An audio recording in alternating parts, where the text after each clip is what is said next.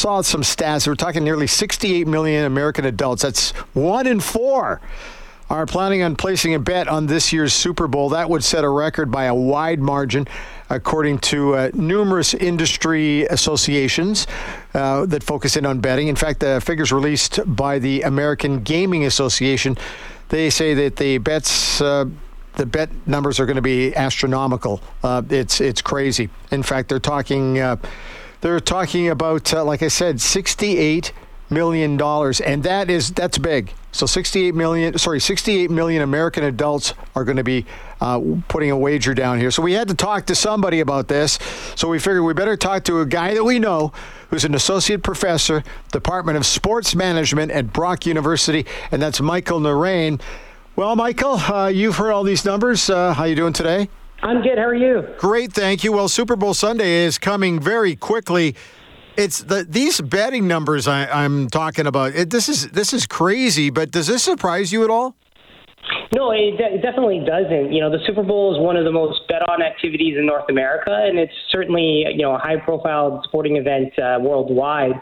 Um, you know, when we look at the the numbers here in, in Ontario uh, you know, basketball, ironically, over the past couple of years, have been has been very popular to bet on in Ontario, but football is a close second. Um, and then when we think about the national numbers, people like to bet on the NFL. Uh, you know, it's just the allure of having a once uh, once a week, you know, every Sunday. You know, some people are betting on Thursdays and, and Saturdays here and there, of, course, but yeah. and, and Mondays. But but you know, just having a nice okay, I'm going to set my bets in advance of the Sunday game, and, and you know, even with the Super Bowl, having this two week you know period between the the conference finals and then you know the game this week, a lot of people are getting involved. They're setting their bets. They're getting their prop bets going, and um, yeah, it's, it's it doesn't surprise me at all. Hey, this is only my perception, but the NFL probably does the best job of any league in terms of giving you information that you can, you know, b- that you can base your betting on more than anybody else. Am I wrong? Absolutely.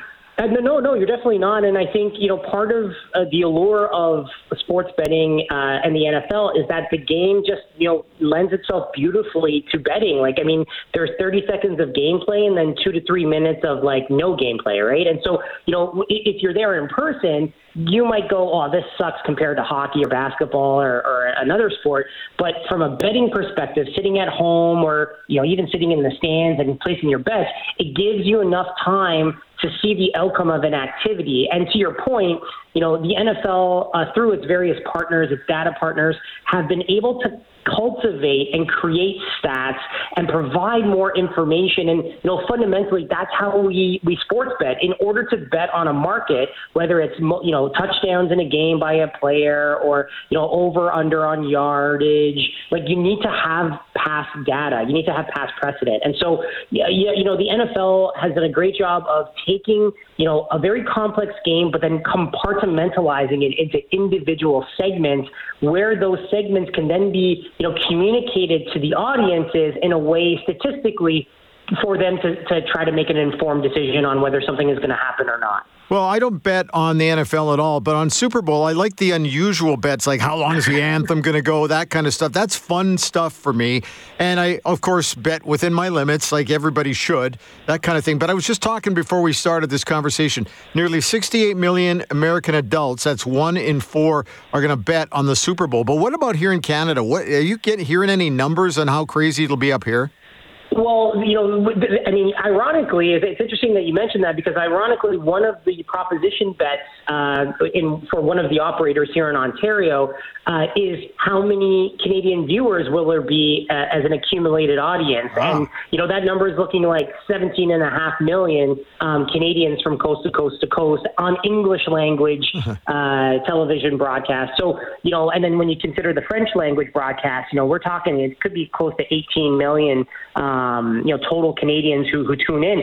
And, and, and yeah, you know, the numbers are going to be quite high. This is a big event for the operators, both Crown and third party um, here in Ontario, particularly. Uh, th- th- this is their, their their cream of the crop, right? This is you know, and it's one of the reasons why you know, advertising has been so expensive for the Super Bowl, right? We, we've talked for many, many years about, oh, you know, these crazy 30 second ads and, you know, that they're going for 7 million US a pop for a 30 second spot. You know, there's a reason why. It's because people tune in. And it's the same thing when it comes to the sports betting angle in terms of the numbers that are going to be bet on. I, I, I can't tell you that one in four Canadians uh, will be watching, but I can tell you that, you know, having an over under of 17 and a half there's a really good chance, given who's playing in the Super Bowl, given the hype around not just uh, you know the 49ers as an, exceptional football team and the the mystique of the dynasty that is Kansas City, but also you know the Taylor Swift effect, of course, um, much to the chagrin of some people out there, but much to the delightment of others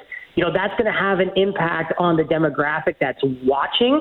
Also, I should mention real, real briefly that, you know, the audience for the Super Bowl isn't just a sport audience, it is a sport and entertainment audience. You know, folks like my wife are tuning in for the Super Bowl halftime show. And that's also a, a halftime, or excuse me, a Super Bowl prop position bet that you can place.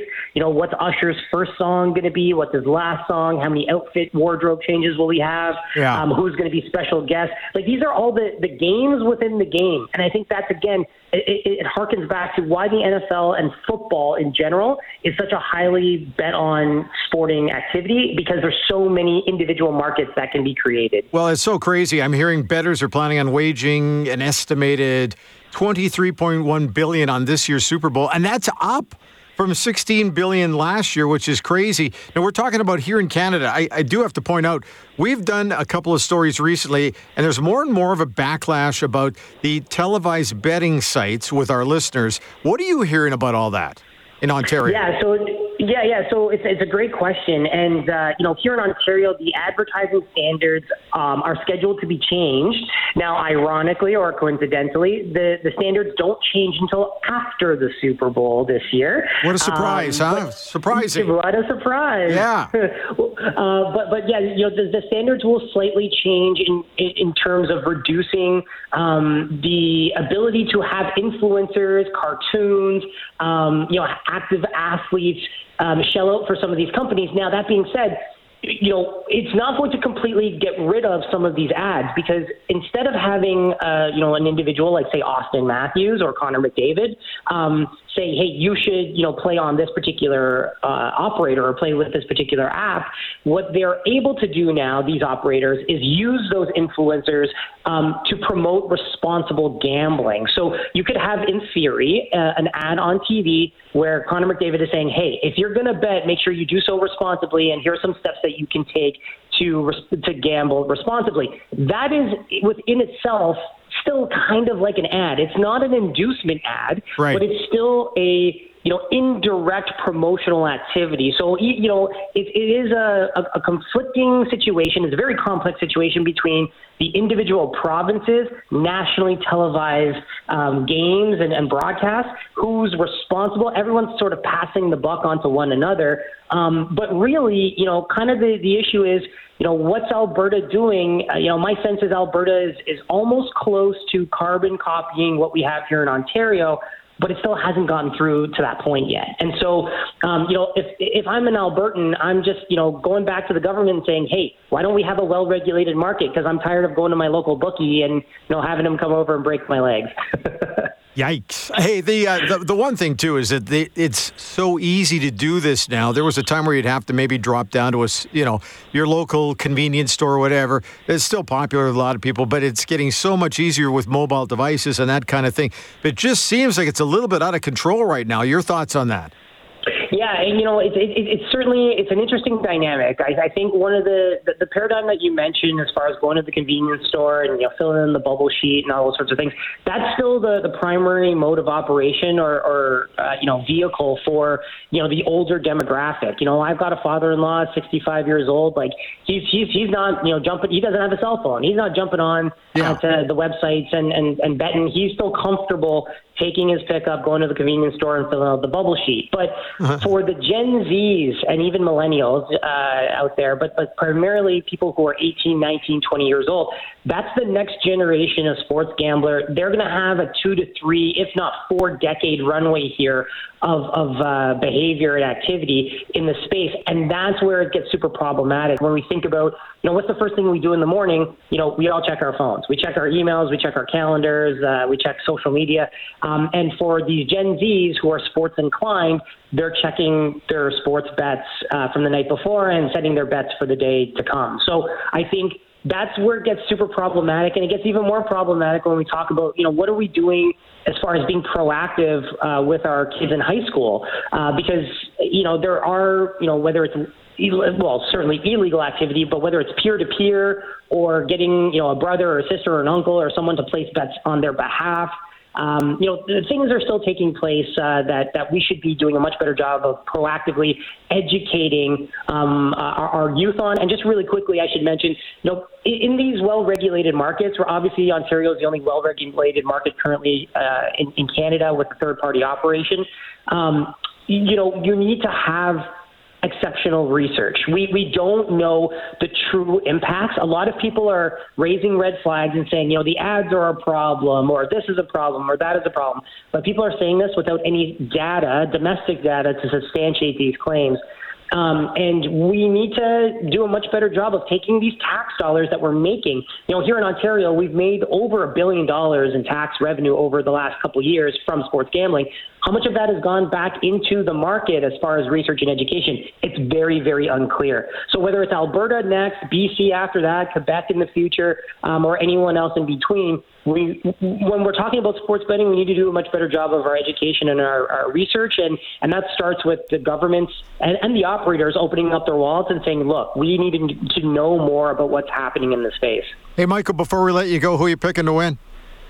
Uh, you know what? It's funny that you should mention that because uh, I do have a prop bet for Taylor Swift to win Album of the Year and the Kansas City Chiefs to win the Super Bowl. Wow. So I'm kind of, I've got a lot of friends who work for the 49ers, and so I secretly, uh, you know, I, I, I wish them well and hope that they get a ring. But, you know, but, if my, wallet's talking, yeah. I, I want I want the Chiefs to, to come out with a, with another uh, Lombardi trophy. Hey, Michael, we'll talk again. This is great stuff. Thanks for your time today. Thanks so much for having me. Take care. Okay, Michael Naraine, Assistant uh, Professor, Department of Sports Management at Brock University. I-, I love talking about the business of sports and all that kind of stuff. So, anyway, kickoff goes after 4 o'clock Edmonton time on Sunday afternoon.